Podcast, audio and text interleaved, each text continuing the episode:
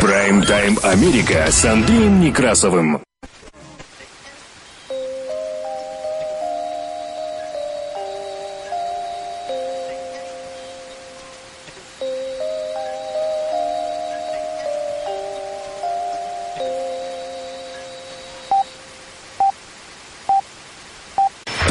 Прайм-тайм Америка с Андреем Некрасовым. Добрый день. Работает служба информации медиацентра. Вас приветствует в студии за пультом и у микрофона Андрей Некрасов.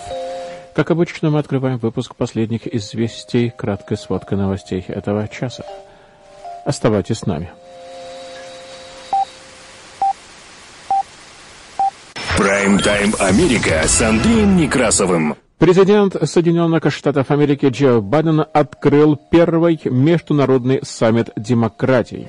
И цели первого международного саммита за демократию, организованного администрацией Байдена, это принять решение о создании Альянса демократических государств. Саммит пройдет онлайн и продлится два дня. И идея Международного альянса демократии обсуждается сейчас на всех политических уровнях в Соединенных Штатах Америки. Белый дом заявил, что Соединенные Штаты не ищут конфликта с Россией.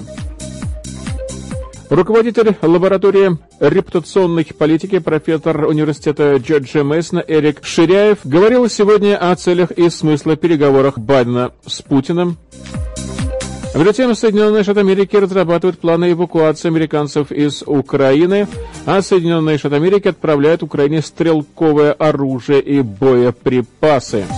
В Киеве пошли еще дальше и предложили штрафовать за публичное отрицание агрессии России. Посадкой в Беларуси с самолета Рейн-Айр с Протасевичем на борту руководил личный агент КГБ. Верховный суд Российской Федерации отказался рассекречивать сотрудников НКВД, участвовавших в репрессиях. Сенат Соединенных Штатов Америки устранил одно из препятствий на пути к повышению потолка госдолга. Число обращений за пособием по безработице в Соединенных Штатах Америки упало до 52-летнего минимума, и в Соединенных Штатах Америки 11 миллионов вакансий. Вакцина Pfizer нейтрализует омикрон при введении трех доз. А также в Соединенных Штатах Америки разрешили использовать препарат, препятствующий возникновению симптомов COVID-19. Тем временем средства массовой информации раздули дым без огня. Оказалось, что омикрон менее опасен, чем другие штаммы коронавируса. В Израиле глава правительства Израиля Нафтали Беннет предложил ввести локдаун для непривитых и закрыть аэропорт.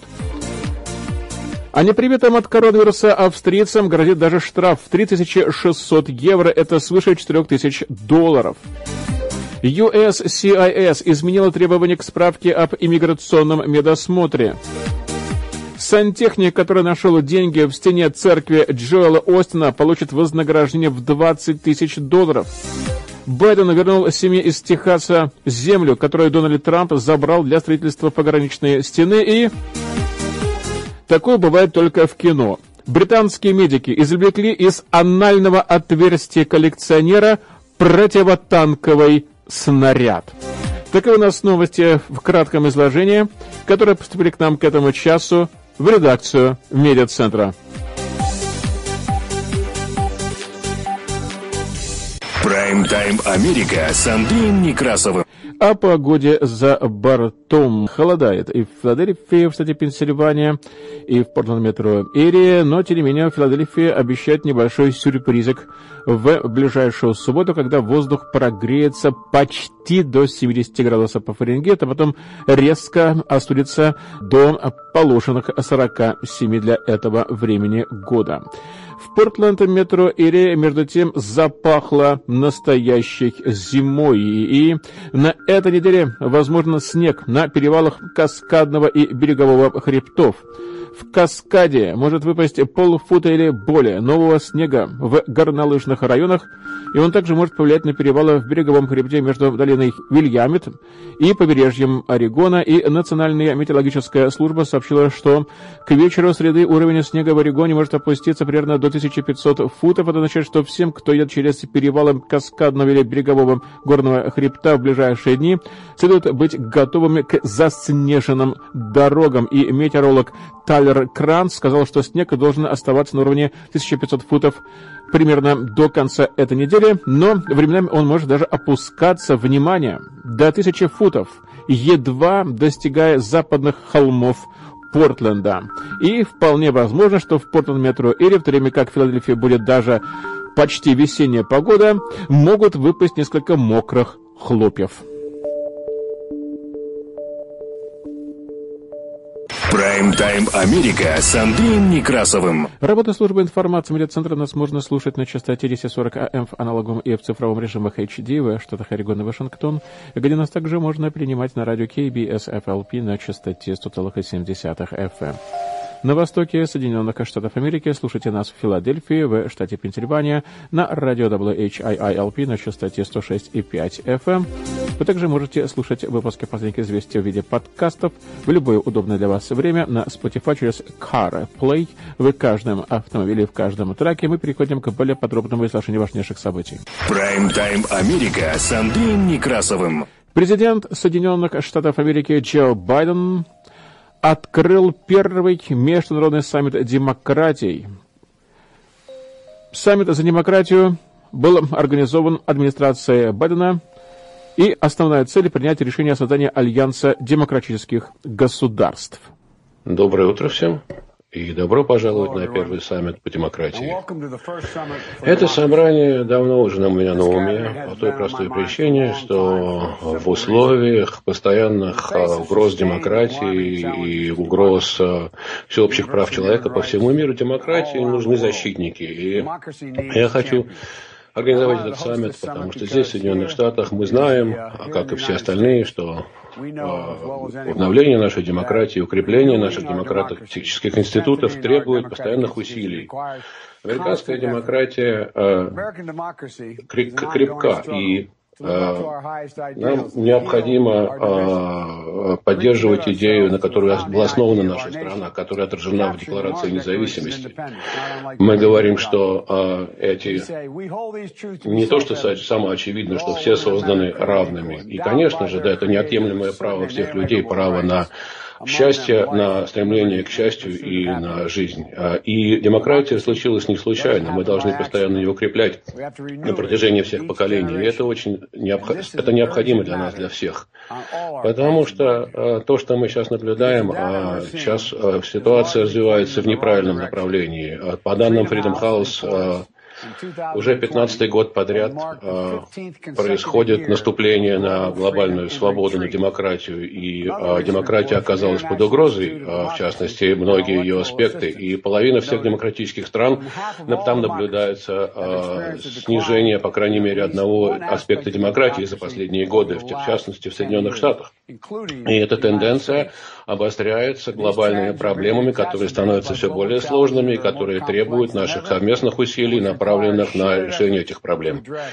И э, говоря о э, внешнем давлении со стороны автократов, они пытаются продвинуть свою, усилить свою власть, усилить свое влияние по всему миру и оправдать свою репрессивную политику э, гораздо более эффективно. Э, и мы должны противостоять этому сегодня. Э, и те а, те голоса, которые пытаются внести раскол в наше общество, и мы должны противостоять им. И больше всего беспокоит то, что а, люди все больше недовольны по всему миру а, демократическими правительствами. Они пытаются, а, люди недовольны, что... А, и я считаю, что сейчас настал решающий момент нашего времени. Демократия, власть народа, а, для народа, а, и иногда бывает хрупкой, но кроме того, она вынослива. И это, она должна самокорректироваться, она должна самосовершенствоваться. Да, демократия – это сложная вещь, мы знаем об этом. И, конечно, всегда лучше, если есть консенсус и сотрудничество. Конечно, у людей могут быть различные взгляды, разногласия, но эти разногласия необходимо урегулировать. И, однако, лучше всего э, реализовать человеческий потенциал э, и, и решать наши серьезные проблемы, стоящие перед нами. Демократия не всегда одинакова. Мы не всегда согласны друг с другом во всем, но те выборы, которые мы делаем, от них будет зависеть, я думаю, тот курс, который, которым мы будем двигаться предстоящие поколения, как и глобальное сообщество поддержку демократии, мы должны, э, мы должны отстаивать ценности, которые нас объединяют. Свобода слова, справедливость, свобода собраний, свобода прессы, свобода э, вероисповедания – за все э, присущие человеку права. И мой э, друг, конгрессмен Джон Луис, э, он отстаивает всегда демократию в Америке и также права человека по всему миру. И он а, получает воодушевление от других лидеров, таких как Ганди и Мандела. И, наконец, перед тем, как он, он, как он умер, он напомнил нашей стране, что демократия – это не, не состояние, это процесс, это действие, это не состояние, это действие. И в ближайшие два дня мы а, будут выступать лидеры а, здесь из более чем 100 стран, а, члены, лидеры профсоюзов, другие члены гражданского общества, ведущие эксперты, исследователи, исследователи, представители э, делового сообщества, не просто не для того, чтобы а, говорить, что демократия совершенна и что у нас есть все ответы на все вопросы, но для того, чтобы подтвердить нашу приверженность а, делу поддержки демократии, чтобы усовершенствовать демократию, чтобы обменяться идеями, принять конкретные обязательства в отношении того, каким образом укрепить нашу собственную демократию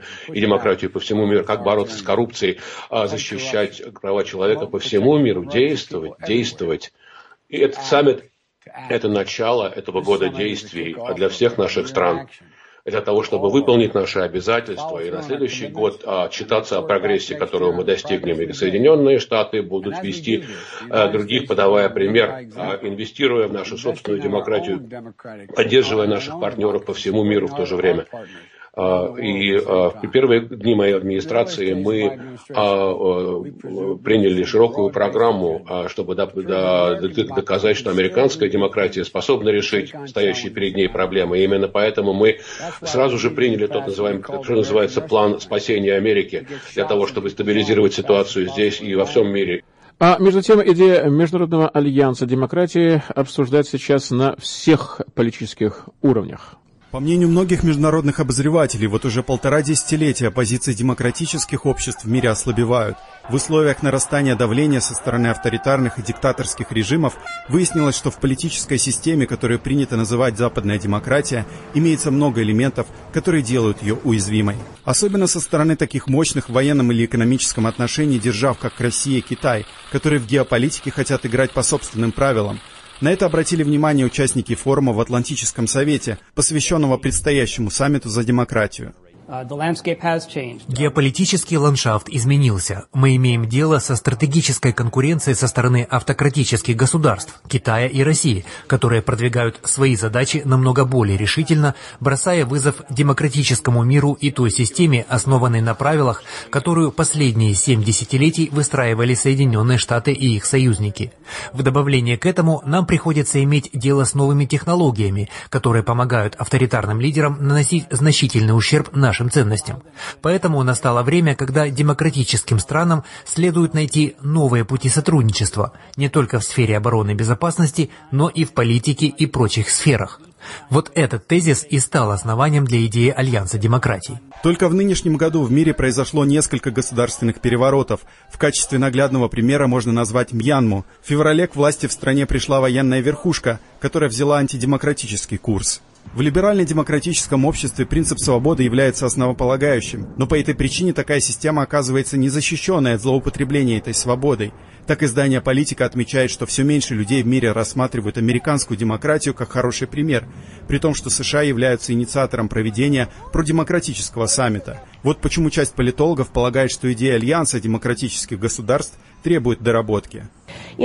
Я по-прежнему думаю, что формальный альянс демократических стран не появится в ближайшее время. Да, можно говорить о постепенном укреплении сотрудничества по конкретным вопросам, которые мы, скорее всего, будем наблюдать в ближайшие несколько лет. Но пока я вижу некоторые противоречия в том, что инициаторы идеи настолько селективно относятся к членству в потенциальном альянсе, но при этом думают о том, чтобы оказывать влияние на те страны, где наблюдается откат от демократии. Если установить больше требований для получения членства в группе, меньше стран смогут его получить. А это значит, что взаимодействовать с ними будет труднее. Вот этот замкнутый круг нужно как-то разорвать. Кроме того, давайте не забывать о сложностях с такими государствами, как Венгрия или Турция. Они состоят в НАТО, но приглашение на саммит демократии не получили. То есть одни и те же страны будут состоять в разных группах, которые движутся в разных направлениях, и координировать все это гладко и сразу вряд ли получится. В преддверии саммита демократии администрация Байдена представляет все новые инициативы, которые предполагается осуществить. Как три основных аспекта Белый дом определил следующее. Сопротивление растущему давлению автократических режимов, борьба с коррупцией, соблюдение прав человека. Эти темы должны стать отправной точкой нового международного проекта. Прайм-тайм Америка с Андреем Некрасовым. Продолжаем выпуск последних известий к другим новостям. Соединенные Штаты в настоящее время не рассматривают возможность военного противостояния России и не ищут конфликта с Москвой. Однако в Вашингтоне готовятся к любым непредвиденным обстоятельствам в случае эскалации ситуации на российско-украинской границе. Карин Жан-Пьер, заместитель пресс-секретаря Белого дома, сказала об этом в среду днем, отвечая на вопросы журналистов на борту президентского самолета, направлявшегося из Вашингтона в Канзас-Сити, штат Миссури. Я цитирую.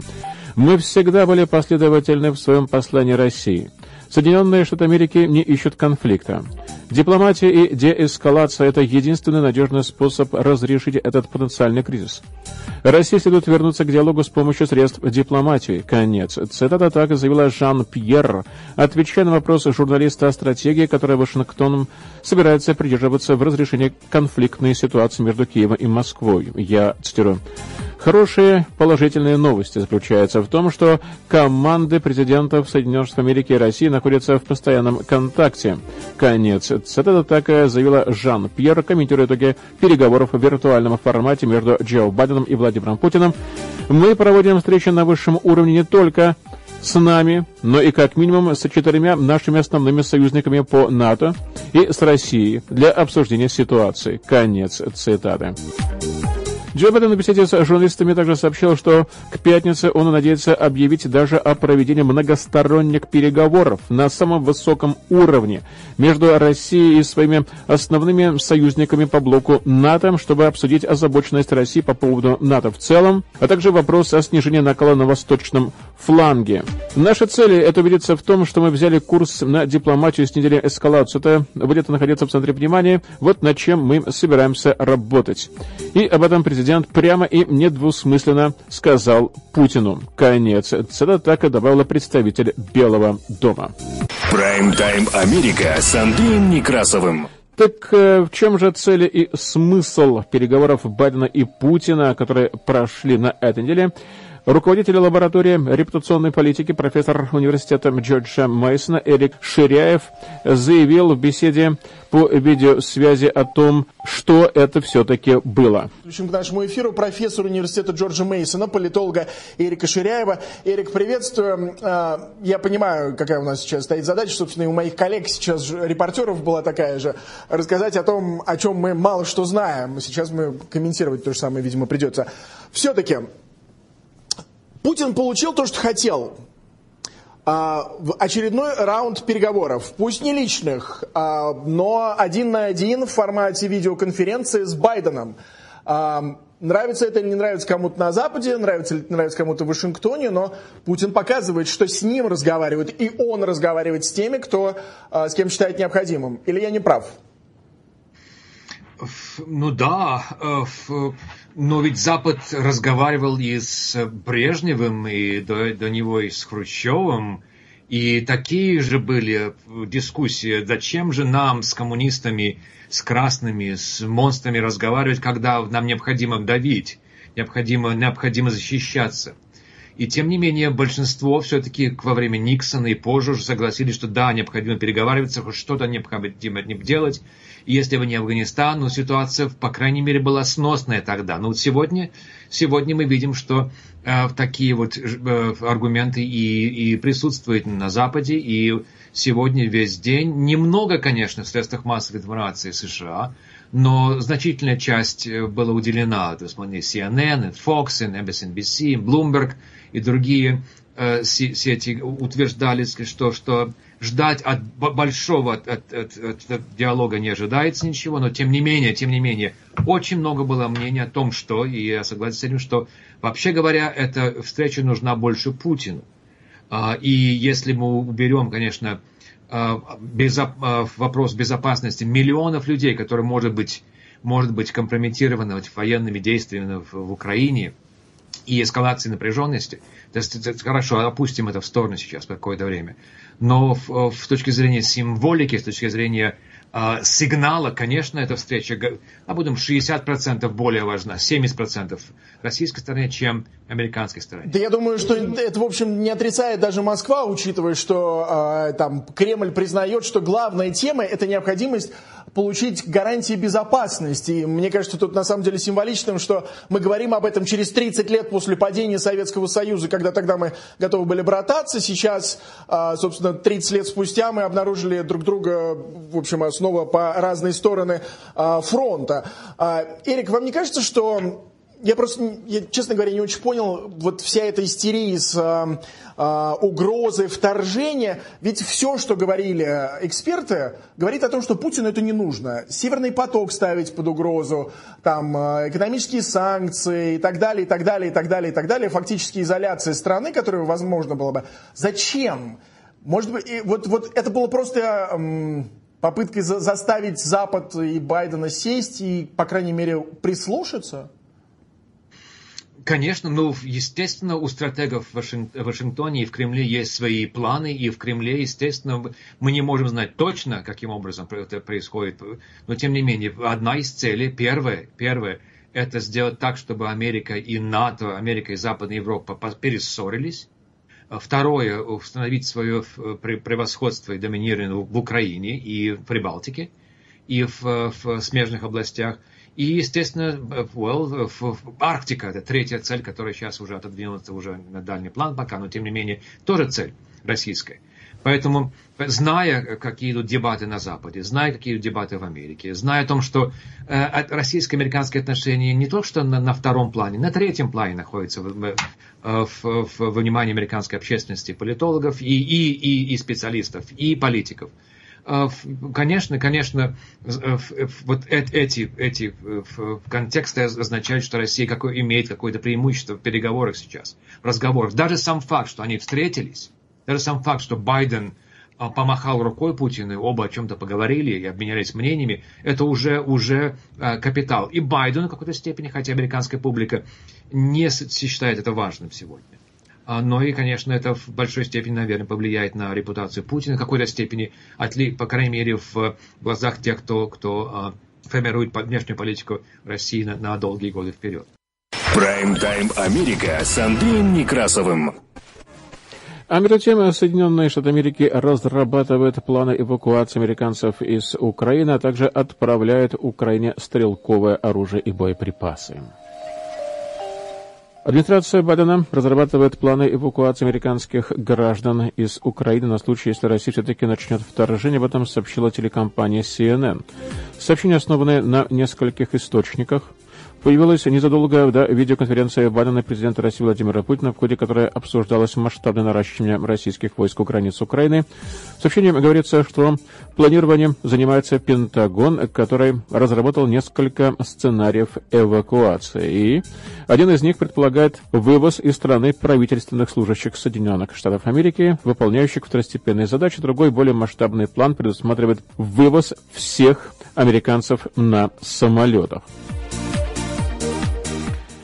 Последние элементы оборонного пакета общей стоимостью в 60 миллионов долларов, о котором было объявлено в августе, будут отправлены в Украину на этой неделе, так заявил пресс-секретарь Пентагона Джон Кирби. И на брифинге в Пентагоне Кирби сказал, что в настоящее время идет отгрузка последней партии пакета, включающей стрелковое оружие и боеприпасы. Другие части этого пакета помощи области безопасности призваны помочь Украине защитить свой суверенитет от российской агрессии, включая ракетные комплексы «Джевелин», которые уже находятся на вооружении украинских военных. Кирби сказал, что как и в случаях любого из пакетов помощи, страна-получатель может использовать предоставленные материалы по своему усмотрению, но только в оборонительных целях. Я цитирую. Мы ожидаем, что комплексы «Джевелин» будут использоваться в режиме самообороны и в целях самообороны. Нет никаких географических ограничений на то, где они могут использоваться внутри Украины, и мы ожидаем, что они будут использоваться ответственно и в целях самообороны. Конец цитаты сказал Кирби. Прайм-тайм Америка с Андреем Некрасовым. А в это время в Украине Кабинет министров Украины одобрил законопроект о введении административной ответственности за публичное отрицание вооруженной агрессии России против Украины, временной оккупации территории Украины и попыток легитимизировать аннексию Крыма. Об этом сообщает украинское агентство «Униан». По словам премьер-министра Дениса Шмыгаля, Закон будет касаться политических деятелей. Я цитирую. Все наши иностранные политики, которые рассказывают о якобы гражданской войне в Украине, не про украинский Крым, они должны нести за это ответственность. Это точно не о свободе слова, а содействии агрессору. Конец цитаты, так и сказал Шмыгальс. Согласно закону, штраф за такое правонарушение стоит от 17 до 34 тысяч гривен. При повторном нарушении в течение года штраф может составить от 34 до 51 тысячи гривен. То есть это уже примерно от 1 до 2 тысяч долларов. Теперь законопроект уже рассмотрит Верховная Рада. Прайм-тайм Америка с Андреем Некрасовым. Беларусь. Авиадиспетчер аэропорта в Минске, который 23 мая посадил самолет с Романом Протасевичем на борту, рассказал, что действиями диспетчерской вышки в тот момент руководил офицер КГБ Беларуси, об этом сообщает Нью-Йорк Таймс. Диспетчеру удалось сбежать в Польшу, и с тех пор он предоставил подробные доказательства того, что самолет Ryanair был нацелен на фальшивую угрозу взрыва в рамках операции по задержанию Романа Протасевича, организованной белорусской разведкой. Отвечая на вопрос о дезертирстве, Станислав Зарен, директор Департамента национальной безопасности Польши, отказался комментировать детали, но сказал, что польским чиновникам, расследующим том, что он назвал угоном РНР, удалось получить отчет прямо свидетеля вот этих действий. Конец цитаты. И он уточнил, что, по словам свидетеля, офицер белорусской службы разведки и безопасности КГБ в то время находился непосредственно в диспетчерской и в решающий момент взял под контроль авиадиспетчерскую службу. Конец цитаты. На протяжении всего инцидента белорусский офицер поддерживал постоянный телефонный контакт с кем-то, кому он сообщал о том, что в настоящее время происходит с самолетом в данный момент времени. Конец цитаты. Версия перевозчика о том, что произошло, не меняет в корне того, что подозревалось все это время, но она тем временем помогает польским прокурорам построить прочное судебное дело против белорусских чиновников, которое может быть уже проверено в суде.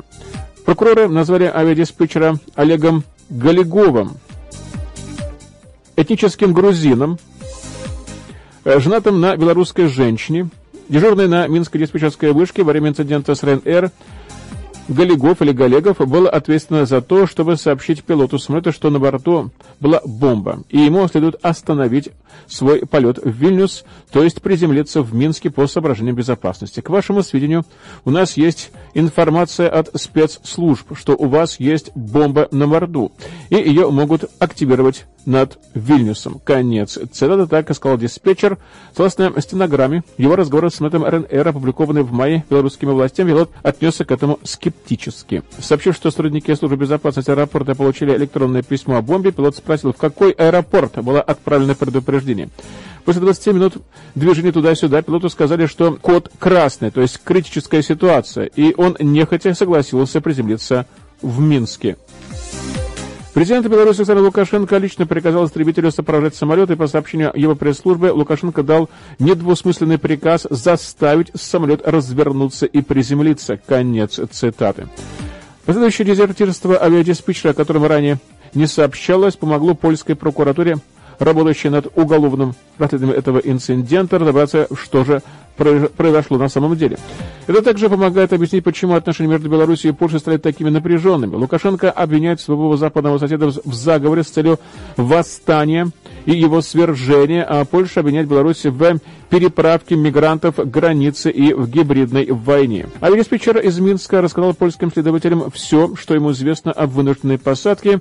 Эта информация угрожает раскрыть роль службы безопасности Беларуси о том, что глава РНР Майкл О'Лири назвал преднамеренным угоном. Прайм-тайм Америка с Андреем Некрасовым. Россия. Верховный суд Российской Федерации отверг иск историка Сергея Прудовского, требовавшего снять гриф секретности с имен и должностей сотрудников НКВД СССР, участвовавших в большом терроре, то есть в сталинских репрессиях. Иск требовал признать незаконными фрагменты указа президента России Владимира Путина, объявляющие данные о сотрудниках контрразведки государственной тайной. На этот указ ссылаются сотрудники архивов, отказываясь предоставлять документы. Суд отказал в удовлетворении иска о признании недействующими пунктов перечня сведений, отнесенных к государственной тайне. Конец цитаты, так цитирует РИА Новости, заявление пресс-службы суда, чем конкретно мотивирован этот вердикт, при этом не сообщается. Прайм-тайм Америка с Андреем Некрасовым.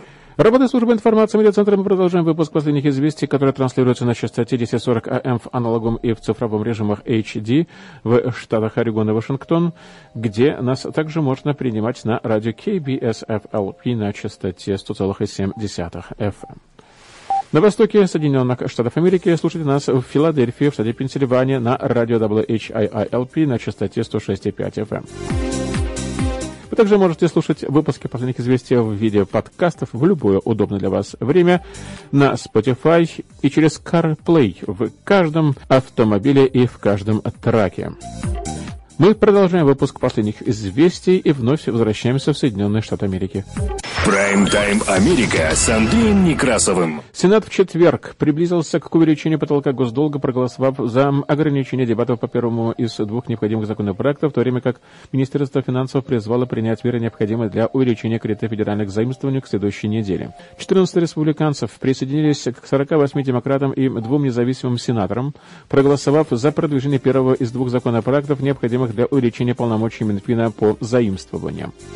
За этот шаг проголосовали 64 сенатора против 36. Это стало результатом договоренности, достигнутой между лидером демократического большинства в Сенате Чаком Шумером и лидером республиканцев Митчем МакКоннеллом. Это решение открывает путь к принятию законопроекта, предусматривающего ускоренную процедуру повышения лимита госдолга. Голосование по самому законопроекту может состояться уже в Сенате э, в конце этой недели, и если этот законопроект будет принят, на следующей неделе обе палаты Конгресса должны будут проголосовать по второму законопроекту, который касается непосредственно повышению лимита. Ожидается, что президент Джо Байден подпишет оба законопроекта, как только они будут приняты. Прайм-тайм Америка с Андреем Некрасовым. Количество новых заявок на получение пособия по безработице в Соединенных Штатах Америки на прошлой неделе упало до самого низкого уровня за более чем 52 года, в то время как на рынке труда продолжает нарастать дефицит рабочей силы. Снижение количества заявок, о котором Министерство труда сообщило в своем еженедельном отчете в четверг утром, вероятно, преувеличено из-за сложности с корректировкой данных с учетом сезонных колебаний в это время года. На прошлой неделе было объявлено, что в ноябре уровень безработицы упал до 21 месячного минимума, составив 4,2%. Условия на рынке труда продолжают ужесточаться почти по всем показателям и почти во всех отчетах, которые касаются рабочих мест. Конец. Это так отмечает Конрад Деквадрос, старший экономический советник компании Brain Capital в Нью-Йорке. Согласно отчету Минтруда, на прошлой неделе количество заявок на пособие по безработице сократилось на 43 тысячи до 184 тысяч с учетом сезонных колебаний.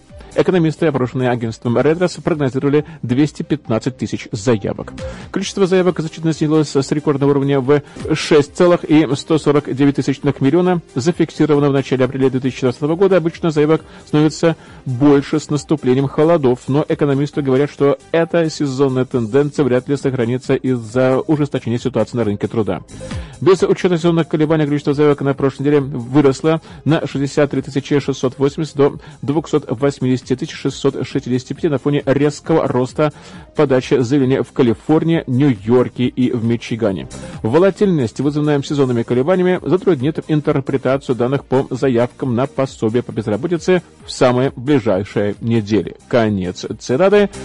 Отвечает Вероника Кларк, экономист Citigroup в Нью-Йорке. И по состоянию на конец октября в стране было 11 миллионов вакантных рабочих мест, из-за чего работодатели предпочитают не увольнять имеющихся сотрудников.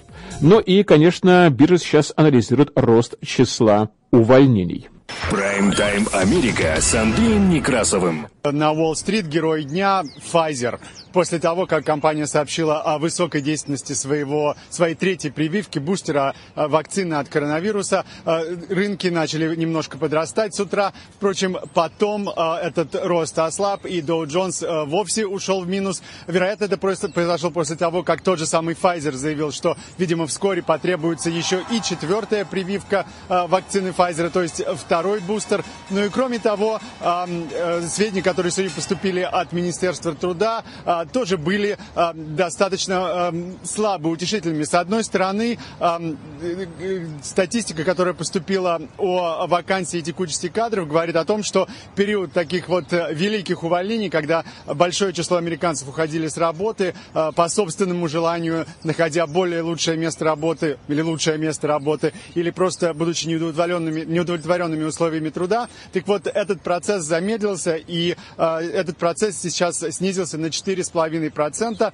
но тем не менее э, увеличилось количество незаполненных рабочих мест, оно сейчас в Америке составляет 11 миллионов. В общем, это говорит о возвращении к норме в Соединенных Штатах, которое происходит достаточно, ну что ли, замедленными темпами или более медленными темпами, чем хотелось бы видеть инвесторам. Говоря о возвращении к норме, компания Meta Platforms, ранее известная как Facebook, сегодня заявила а, о том, что а, хочет, чтобы все сотрудники этой компании вернулись в офисы в США 31 января. Впрочем, а, Meta Platforms заявила, что даст своим сотрудникам в Америке от 3 до 5 месяцев для того, чтобы приспособиться к возвращению а, в свои офисы.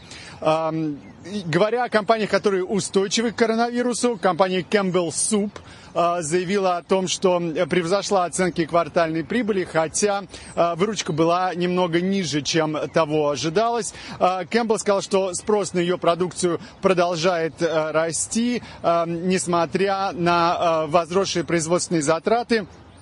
Сегодня акции Campbell Soup возросли на полтора процента. Еще одна компания, также, как считается, устойчивая к, к пандемии, э, стриминговая платформа Roku, э, сообщила о достижении договоренности с Google о продолжении трансляции YouTube на своей платформе. Э, так что 56 миллионов подписчиков Roku смогут продолжать смотреть YouTube на протяжении еще нескольких лет без каких-либо перебоев. Visa запустила сегодня э, новую услугу, э, новую консультационную услугу для своих клиентов. Эта услуга связана с консультацией для э, клиентов в области криптовалют. Платежный процесс, платежный процесс сообщил, что консультационная практика о криптовалюте будет теперь находиться в пакете консалтинга и аналитики компании Visa. Так что э, теперь э, с помощью наших, вероятно, кредитных карт Visa мы можем получить э, какие-то услуги, анализа и консалтинга по поводу покупки криптовалют. Прайм-тайм Америка с Андреем Некрасовым. Администрация Соединенных Штатов Америки по контролю за продовольствием и медикаментами FDA одобрила использование препарата компании AstraZeneca людям с ослабленной иммунной системой для предотвращения заболевания COVID-19. Препарат Eva Shield предназначен для взрослых людей и подростков, которые не заражены коронавирусной инфекцией и не имели контакта с инфицированными.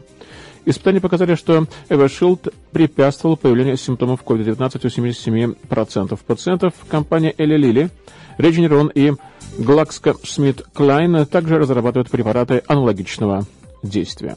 Прайм-тайм Америка с Андреем Некрасовым. Южноафриканская республика переживает сейчас очередную волну заражения COVID-19 из-за нового штамма омикрон. Ученые сразу же начали его исследование, пришли к выводу, что эта форма коронавируса в случае заболевания приводит к менее серьезным последствиям. Об этом сообщает сегодня пресса. Врач из южноафриканского города Притория Стив Байком, а также представители районного госпиталя Цвани наблюдали за 42 пациентами, попавшими в больницу в прошлом месяце с подтвержденным COVID-19, они обнаружили, что 29 из них не нуждаются в вентиляции легких, а 4 из 13, которые нуждаются в обеспечении кислородом, имели для этого другие показания, которые не связаны с COVID-19. Врач Фарид Абдулла, директор офиса по исследованию ВИЧ-СПИД и туберкулеза в Южноафриканском совете медицинских исследований, рассказал, что для 166 пациентов с коронавирусом, попавших в больницу между 14 и 29 9 ноября средняя продолжительность пребывания в госпитале была примерно 3 дня с почти 7% уровнем смертности. При этом предыдущие средние показатели за последние 18 месяцев составляли 8 с половиной дней в больнице и 17% смертности. И в отчете сообщают, что 80% из этих 166 пациентов были старше 50 лет, тогда как средний возраст пациента во время предыдущих волн был выше. Исследователи считают, что это связано с высоким уровнем вакцинации среди населения старше 50 лет, но врач Абдулла предупредил, что исследование пока не было рецензировано медиками-коллегами и в целом неизвестно количество людей, которые заразились новым штаммом. Прайм-тайм Америка с Андреем Некрасовым. В Израиле, по информации сайта Гарец, на совещание с представителями Минздрава, которое состоялось в четверг 9 декабря, глава правительства Нафталы Беннет предложил ввести локдаун для непривитых, а также полностью закрыть аэропорт Бен-Гурион. Издание сообщает, что представители Минздрава, присутствовавшие на встрече, были удивлены предложением главы правительства Израиля, так как изначально на встрече планировалось обсудить продление существующих ограничений на въезд в Израиль еще на неделю. Гендиректор Минздрава профессор Нахман Аш не поддержал предложение Беннета, так как, по его мнению, локдаун для непривитых не может повысить процент вакцинированных. Прайм-тайм Америка с Андреем Некрасовым. Вот Министерство здравоохранения Австрии пошли еще дальше и заявили, что отказ от вакцинации грозит гражданам штрафом в размере 3600 евро. Это свыше 4000 долларов. Закон об обязательной вакцинации может вступить в стране в силу с 1 февраля будущего года. Закон будет распространяться на всех жителей Австрии старше 14 лет, не имеющих противопоказаний против вакцинации. Прайм-тайм Америка с Андреем Некрасовым. Служба гражданства и иммиграции Соединенных Штатов Америки, то есть USCIS, временно отменила требования того, чтобы врач подписывал иммиграционно-медицинский осмотр, то есть форм I-693, отчет о медицинском осмотре и записи о вакцинации – не более чем на 60 дней до того, как заявитель подаст заявление в ведомство. И об этом говорится в пресс-релизе USCIS. Этот временный запрет, временная мера поможет заявителям, пострадавшим от пандемии COVID-19 и связанных с ней задержек обработки. Временное разрешение заявителям подавать заявку также, если врач подписал ее более чем за 60 дней до момента подачи. Это позволит людям завершить процесс подачи заявления без необходимости проходить еще один иммиграционный медицинский осмотр, если все остальные остальные требования были соблюдены. Эта мера также сыграет на руку многим гражданам Афганистана, эвакуированным, которые прошли иммиграционно-медицинский осмотр, но не смогли подать заявление о корректировке статуса в течение 60 дней после этого временно правило вступает в силу 9 декабря 2021 года и будет действовать до 30 сентября 2022 года. Оно применяется ко всем формам, связанным с основными иммиграционными заявлениями, включая АЭ-485, заявление о регистрации постоянного жительства или изменения статуса. Прайм-тайм Америка с Андреем Некрасовым. Сантехник, который нашел в стене церкви сотню конвертов с наличными и чеками и отдал их, получит 20 тысяч долларов за свой добрый поступок. По данным полицейского управления Хьюстона, находка предположительно связана с кражей в 2014 году около 600 тысяч долларов из мега-церкви. Организация Crime Stoppers of Houston объявила во вторник, что выделит 20 тысяч долларов сантехнику, которого называют только по имени Джастин. Церковь Лейквуд внесла деньги в качестве части вознаграждения в размере 25 тысяч долларов, а затем передала их Crime Stoppers когда истек срок давности. Дело оставалось нераскрытым, пока Джастин в прошлом месяце не нашел около 500 конвертов, когда он чинил туалет в общественной уборной в церкви. В 2016 году церковь Лейквота сделала благотворительный взнос в размере 20 тысяч долларов в службу Crime Stoppers Houston, чтобы помочь раскрыть это дело и поддержать их за все, что они делают для общества. Конец цитата, так говорится в заявлении церкви во вторник. Генеральный директор Crime Stoppers of Houston ранее Ман Кариус сказала CNN, что организация не выдает вознаграждение за поиск украденного имущества, но исполнительный комитет группы единогласно согласился с тем, что Джастин должен получить деньги от церкви Лейквуд. Мы передаем подарок, потому что он является законным его владельцем, и он добрый самаритянин. Он поступил правильно. Конец. Цитата так сказал Мак Нариус. Полицию вызвали для расследования случившегося 10 ноября, но новость о находке стала достоянием общественности только в прошлый четверг, когда Джастин позвонил на радиостанцию 100,3 и рассказал вот эту историю. Он перезвонил в понедельник и поделился подробностями о находке конвертов. Я цитирую, «Они не выпали передо мной, но упали в стену. Да, я мог слышать шум в стене. Конец. Цитата сказала Джастин, ведущим утренней программы. Я посветил туда фонариком, и там можно было увидеть выписки со счетов, несколько долларовых купюр и просто случайные вещи. Конец цитаты. В заявлении, сделанном в пятницу, полицейское управление Хьюстона сообщило, что неустановленная сумма денег, включая наличные чеки и денежные переводы, была инвентаризирована, задокументирована, затем оставлена в церкви. Украденные деньги были застрахованы, и представительница церкви сказала, что церковь решила этот вопрос со своей страховой компанией.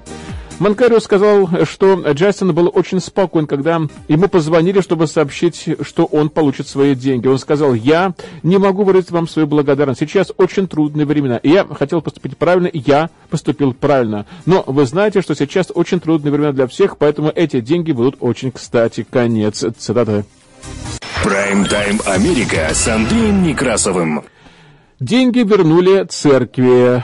Точнее, пока расследуют. А вот администрация президента Байдена намерена вернуть землю семье в Техасе. Их владение заняла администрация Дональда Трампа для строительства стены на границе Соединенных Штатов Америки и Мексики. И об этом пишет сегодня американская пресса. В течение нескольких лет семья Кавасас боролась с федеральным правительством за свою землю, которая принадлежала им до того, как река Рио-Гранде стала международной границей в Южном Техасе. Некоммерческая организация Texas Civil Rights Project, представляющая семью, написала в Твиттере, что их клиентки Элуизи Кавасас вернули землю после борьбы с захватом и строительством пограничной стены с 2018 года. Теперь, когда мы успешно остановили строительство ненужной и расточительной пограничной стены на территории семьи, кровососы могут продолжить свою тихую и полноценную жизнь рядом с Рио-Гранде. Конец. Это так написали представители этой организации. Превенче, кстати говоря, уже давно семья обращалась к администрации Джорджа Буша-младшего, Барака Обамы, чтобы сохранить свою собственность площадью 6,5 акра. Это 2,6 гектара. Но когда Дональд Трамп начал строительство пограничной стены, семья отложила судебное разбирательство до лучших времен. И вот они наступили. Прайм-тайм Америка с Андреем Некрасовым. И заключение такое бывает только в кино.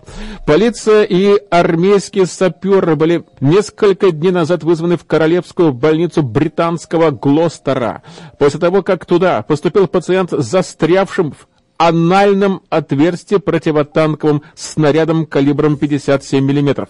Мужчина, имя которого, разумеется, не называется, рассказал, что он является давним коллекционером военных сувениров. И, по его словам, он споткнулся и неудачно упал прямо на артиллерийский снаряд Второй мировой войны. Пресс-служба медицинского учреждения сообщила, что инородное тело было извлечено со всеми необходимыми предосторожностями из анального отверстия. Пациент был выписан домой, и, как ожидается, он полностью восстановится. Полиция опубликовала даже заявление, в котором говорится, что снаряд не представлял опасности для окружающих и лично для этого человек, сообщает издание Indian Express. И таковы у нас новости, которые поступили к нам к этому часу в редакцию медиацентра. И в авторском выпуске последних известий была использована информация агентств Reuters, Associated Press, агентство France Press, Union, NBC Филадельфия, CBS, ABC Нью-Йорк, Fox Oregon, CBC Kent, ABC World Service, Interfax, Голос Америки, Феродайджест, мониторинговая служба радиоцентра и медиа-центра Slavic Family. И, как всегда, взключение о погоде. Прайм-тайм Америка с Андреем Некрасовым. В Филадельфии, судя по всему, будет небольшой островок среди зимы, когда столбики ветров могут подняться почти до 70 градусов по Фаренгейту только на один день. Это будет суббота. А вот в воскресенье уже будет на 30 градусов холоднее. По ночам по-прежнему будут заморозки. В Портленд метро Эри очень непростая складывается ситуация. Дело в том, что в Каскеде может выпасть полфута или более нового снега, и особенно в горнолыжных районах, и он также может повлиять на перевалы в береговом хребте между долиной Вильямет и побережьем Орегона. И метеоролог Тайлер Кран сказал, что снег должен оставаться на уровне 1500 футов до конца этой недели, но временами, видимо, он может опускаться до 1000, может даже и ниже футов, едва достигая западных холмов Портленда. Могут выпасть несколько мокрых хлопьев. На этих высотах мы не ожидаем реального скопления снега, разве что на травянистых поверхностях. Конец, да, сказал он. Но, судя по всему, чуть-чуть снежка, может быть, нам и не помешало увидеть. Всех вам благ и до новых встреч в эфире.